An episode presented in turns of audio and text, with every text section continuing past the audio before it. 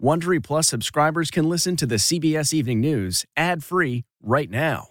Join Wondery Plus in the Wondery app or on Apple Podcasts. This spring, if you'd rather spend time enjoying your lawn instead of trying to keep it alive, there's good news. TruGreen is the easiest and most affordable way to get a beautiful lawn. All you have to do is water and mow, and they'll do the rest. Weed control, fertilization, aeration, and even some things you might not even think of. They'll do all of it, while you can do literally anything else. With TruGreen, you can have your lawn looking as good as a putting green. That's not hyperbole. TruGreen is the official lawn care treatment provider of the PGA Tour. TruGreen offers a satisfaction guarantee, and they have a verified best price promise, which guarantees you the lowest price with no compromise on quality. You do you. Let TruGreen do your lawn care. Visit trugreen.com to get the best lawn at the best price with the best people guaranteed. This episode is brought in part to you by Audible, your go to destination for thrilling audio entertainment. Whether you're looking for a hair raising experience to enjoy while you're on the move or eager to dive into sinister and shocking tales, Audible has an exclusive collection of thrillers from best selling authors that will keep you on the edge of your seat like James Patterson's first audio only thriller, The Coldest Case. Experience stories like never before, where every chilling detail is brought to life by captivating sound design. Plus, as an Audible member, choose one title a month to make yours forever. And now, new members can try Audible free for 30 days. Just visit audible.com slash WonderyPod or text WonderyPod to 500 500. That's audible.com slash WonderyPod or text WonderyPod to 500 500. The stunning blackout for Facebook as the world's largest social media network of 3 billion users is knocked offline. Plus, what you didn't hear from the Facebook whistleblower last night on 60 Minutes. Facebook, Instagram, and WhatsApp experience one of the longest outages in company history. The company's stock tumbles. Tonight, exclusive new documents as we're learning more about the role Facebook played in perpetuating misinformation ahead of January 6th. Catastrophic oil spill. A pipeline leak causes a 13 mile oil slick off Southern California. An ecological nightmare threatening wildlife. The warning signs. President Biden blasts Republicans for refusing to raise the debt limit. They need to stop playing Russian roulette with the U.S. economy. COVID cases dropping. The hopeful news as America sees fewer new infections. Plus, why Dr. Fauci revises his guidance about whether families should gather for the holidays. Pivotal Supreme Court term. God, guns, and abortion. What could be the most consequential year in a generation. School lunch crisis, the nationwide shortage, leading staff to spend their own money to feed students. Breaking news, federal agents shot, gunfire on an Amtrak train. And Tom's triumphant return. Tom Brady's hero welcome as he breaks an NFL record. This is the CBS Evening News with Norah O'Donnell, reporting from the nation's capital. Good evening, and thank you so much for joining us. We want to begin tonight with what has been a brutal day for social media giant Facebook, Instagram, and WhatsApp. All of them knocked offline for about six hours today, leaving billions of users locked out. The cause of the outage still not clear as of tonight, but there are reports that even the systems inside Facebook were down, so employees had difficulty communicating and troubleshooting the problem. Facebook stock tank taking a nosedive today, sliding nearly 5%. And Forbes says Mark Zuckerberg's fortune declined by nearly $6 billion. But the greatest cost to the social media giant may be new complaints made to the SEC. Those allegations are from a former Facebook employee, Frances Haugen, who copied tens of thousands of pages of internal research. She accuses Facebook of putting the company's profits out of the public good. CBS's Chris Van Cleave is going to lead us off with new reporting on Facebook that you didn't see on 60 Minutes. Good evening, Chris. Norah, tonight Facebook is responding publicly for the first time to those complaints filed with regulators. It says any sense that it had any responsibility for January 6th is, quote, absurd, but those tens of thousands of pages of documents are raising real questions about what Facebook did and didn't do. Facebook over and over again chose to optimize for its own interests, like making more money. That belief prompted Facebook whistleblower Frances Haugen to file at least eight separate complaints with the Securities and Exchange Commission, obtained by CBS News from a congressional source. Among the allegations, the social network misled investors and the public about its role perpetuating misinformation and violent extremism relating to the 2020 election and January 6th insurrection, including removing safety systems put in place ahead of the election. Haugen speaking to 60 Minutes, Scott Pelley. As soon as the election was over, they turned them back off, or they changed the settings back to what they were before to prioritize growth over safety. Facebook disputes that and says it maintained necessary safeguards, adding in a statement it has expressly disclosed to investors the risk remains of misinformation, hate speech, and extremism occurring on its platforms. What happened between Election Day and January 6th on the platform? there were a lot of people who were angry, fearful. So they spread those groups to more people. And then when they had to choose which content from those groups to put into people's newsfeed, they picked the content that was most likely to be engaged with, which happened to be angry, hateful content. And so imagine you're seeing in your newsfeed every day, the election was stolen, the election was stolen, the election was stolen. At what point would you storm the Capitol?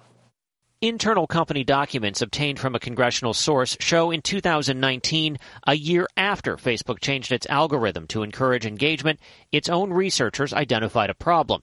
They set up this test account following former President Trump, the former First Lady, and Fox News. Within a day, the algorithm was recommending polarizing content. Conspiracy theory recommendations started on day two. After about a week, the account received a QAnon suggestion. By week two, its newsfeed was comprised by and large of misleading or false content.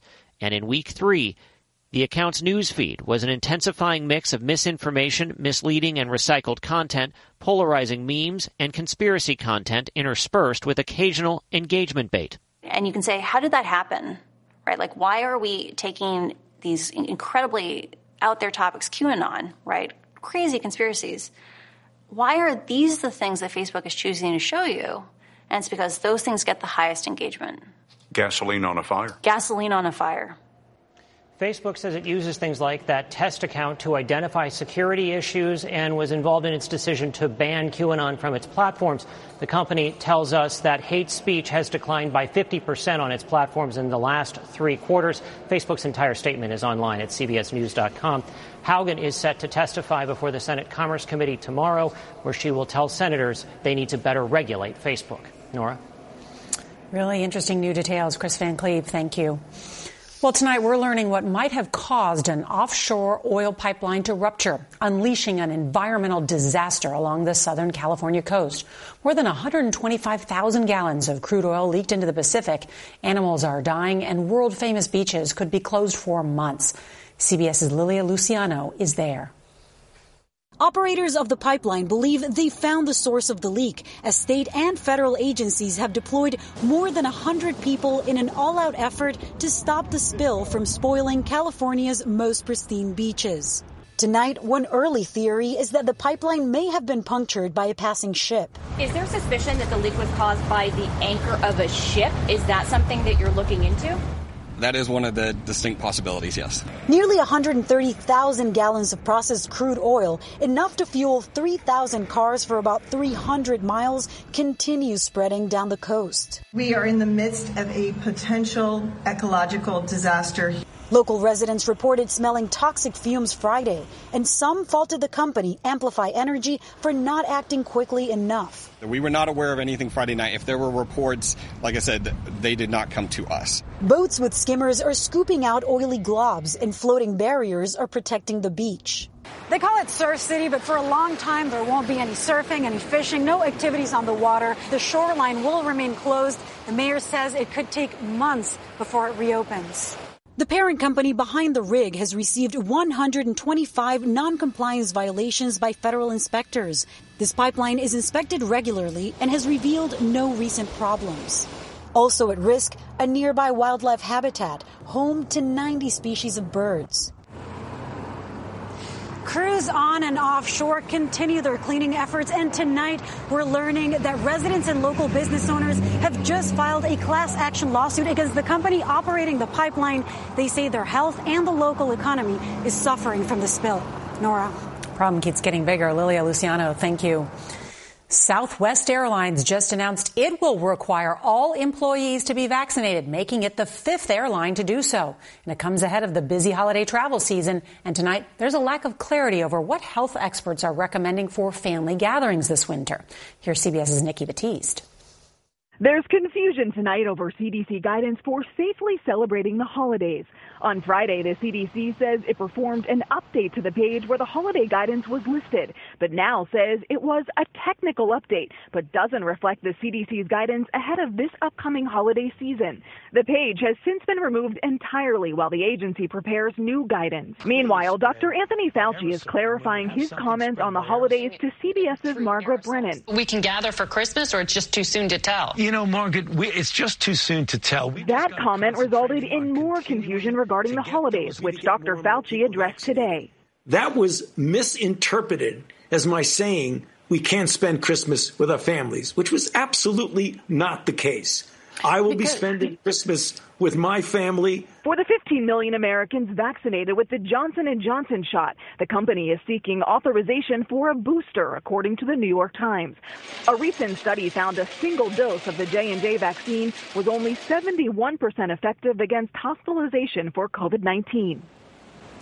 New York City's mandate requiring all public school employees be vaccinated took effect today. And the mayor here says 95% of full time employees have received at least one shot. And the state's largest healthcare provider, Northwell Health, said today 100% of their employees are now vaccinated after they fired 1,400 employees who had refused to get the vaccine. Norah? All right, tough measures there. Nikki Battiste, thank you. Tonight, President Biden is blasting Senate Republicans for blocking attempts to raise the nation's debt ceiling, warning of a crisis that's like a meteor headed to crash into our economy. The president's also struggling to get his own party to pass his legislative agenda. CBS's Nancy Cordes reports tonight from the White House. Two. Two people. In a meeting this afternoon, the president asked progressives what they are willing to cut in order to secure support from the last two holdouts. Look, I need 50 votes in the Senate. I have 48.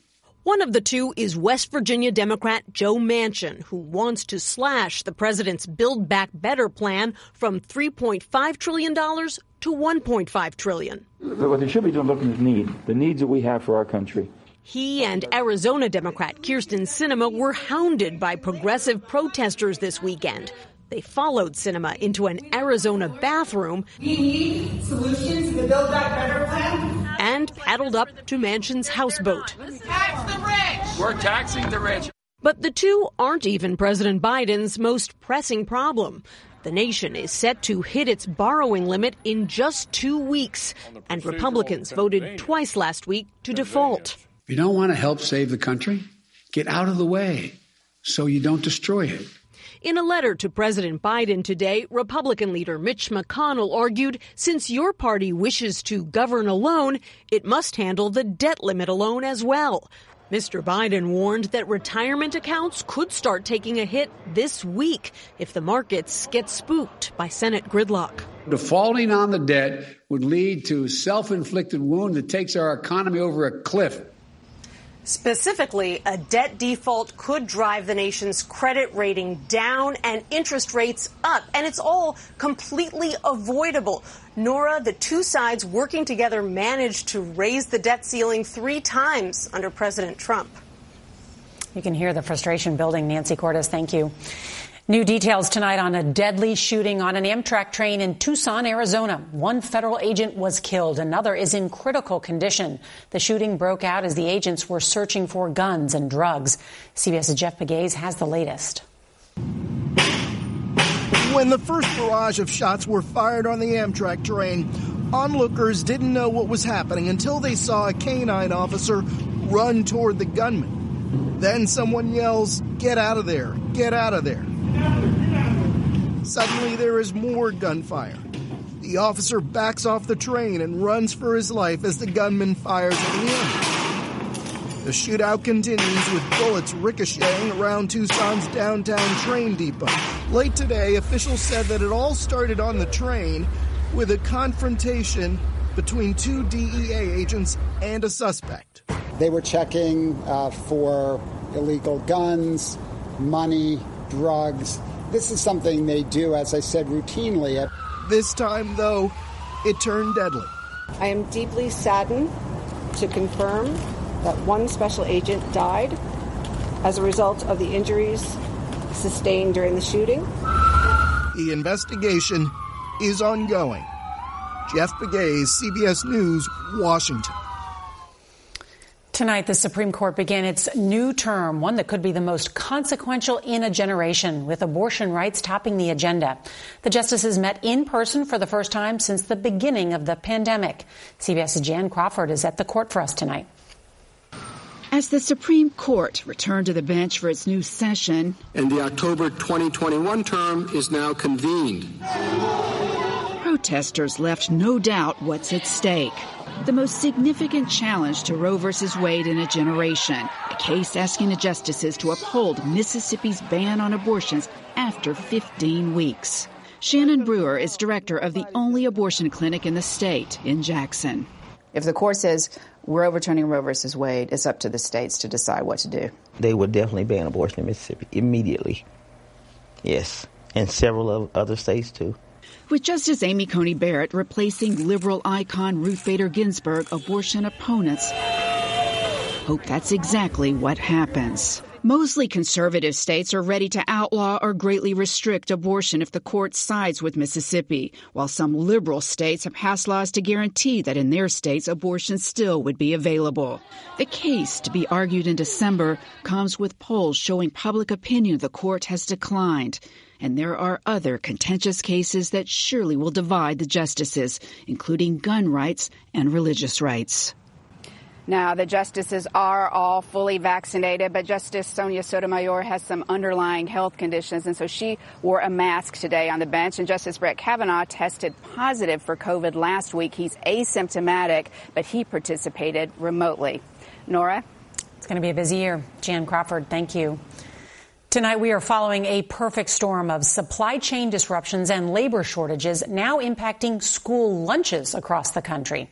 CBS's Mark Strassmann tells us how staff in one district in Alabama are spending their own money so students don't go hungry.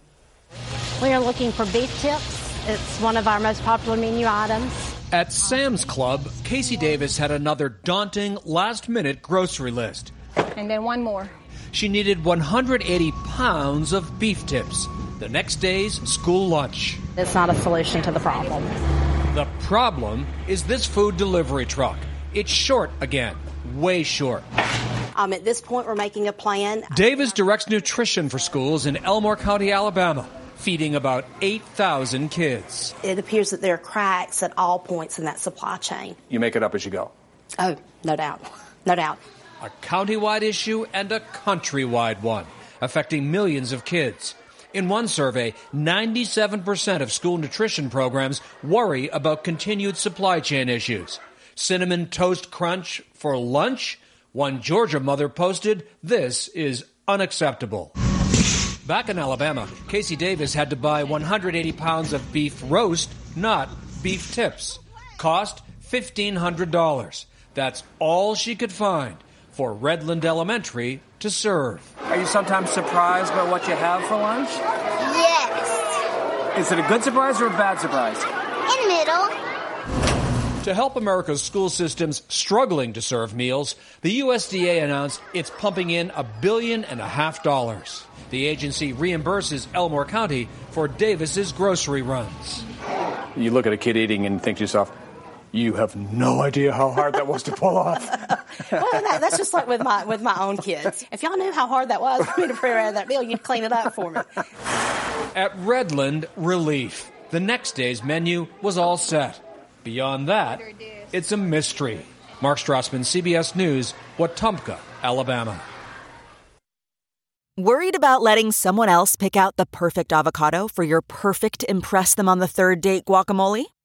Good thing Instacart shoppers are as picky as you are. They find ripe avocados like it's their guac on the line. They are milk expiration date detectives. They bag eggs like the 12 precious pieces of cargo they are. So let Instacart shoppers overthink your groceries so that you can overthink what you'll wear on that third date. Download the Instacart app today to get free delivery on your first three orders while supplies last. Minimum $10 per order. Additional terms apply. Tonight, the bombshell report about how some of the world's most influential people are hiding their money. Journalists spent two years investigating nearly 12 million confidential files. The financial secrets and offshore dealings were exposed in what's being called the Pandora Papers. Among the leaders mentioned, Jordan's King Abdullah, who reportedly bought homes totaling more than 100 million dollars and Russia's Vladimir Putin, whose mistress reportedly used offshore money to buy a home in Monaco. The leaders deny any wrongdoing. Tom Brady's return to New England on Sunday night was one of the most anticipated games in league history, and it didn't disappoint. Number 12 entered Foxborough for the first time in a Tampa Bay jersey. The thunderous cheers quickly turned to boos once the game started, and it was a close one. Brady and the Bucs pulled out a 19 to 17 win. To top it all off, Brady became the all-time leader in passing yards, something he reflected on after the game nothing in this sport can be accomplished without incredible teammates and coaches. And, um, you know, I've just been blessed for 22 years to be with some amazing people, and quarterback can't do anything if the guys don't catch the ball. Well, it certainly wasn't Brady's first win in Gillette Stadium, but it could be his last. Tomorrow on the CBS Evening News, the much anticipated testimony from the whistleblower you first saw in 60 Minutes, as she's expected to tell the Senate that Facebook harms children and weakens democracy. And a reminder, if you can't watch us live, don't forget to set your DVR so you can watch us later. That's tonight's edition of the CBS Evening News. I'm Norah O'Donnell in our nation's capital. We'll see you right back here tomorrow. Good night. If you like the CBS Evening News, you can listen early and ad-free right now by joining Wondery Plus in the Wondery app or on Apple Podcasts. Prime members can listen ad-free on Amazon Music. Before you go, tell us about yourself by filling out a short survey at wondery.com/survey. Survivor's back, and so is On Fire, the only official Survivor podcast. And we have a twist: a new co-host, the winner of Survivor 45, Dee Valladares. Hi! Listen to On Fire, the official Survivor podcast, wherever you get your podcast.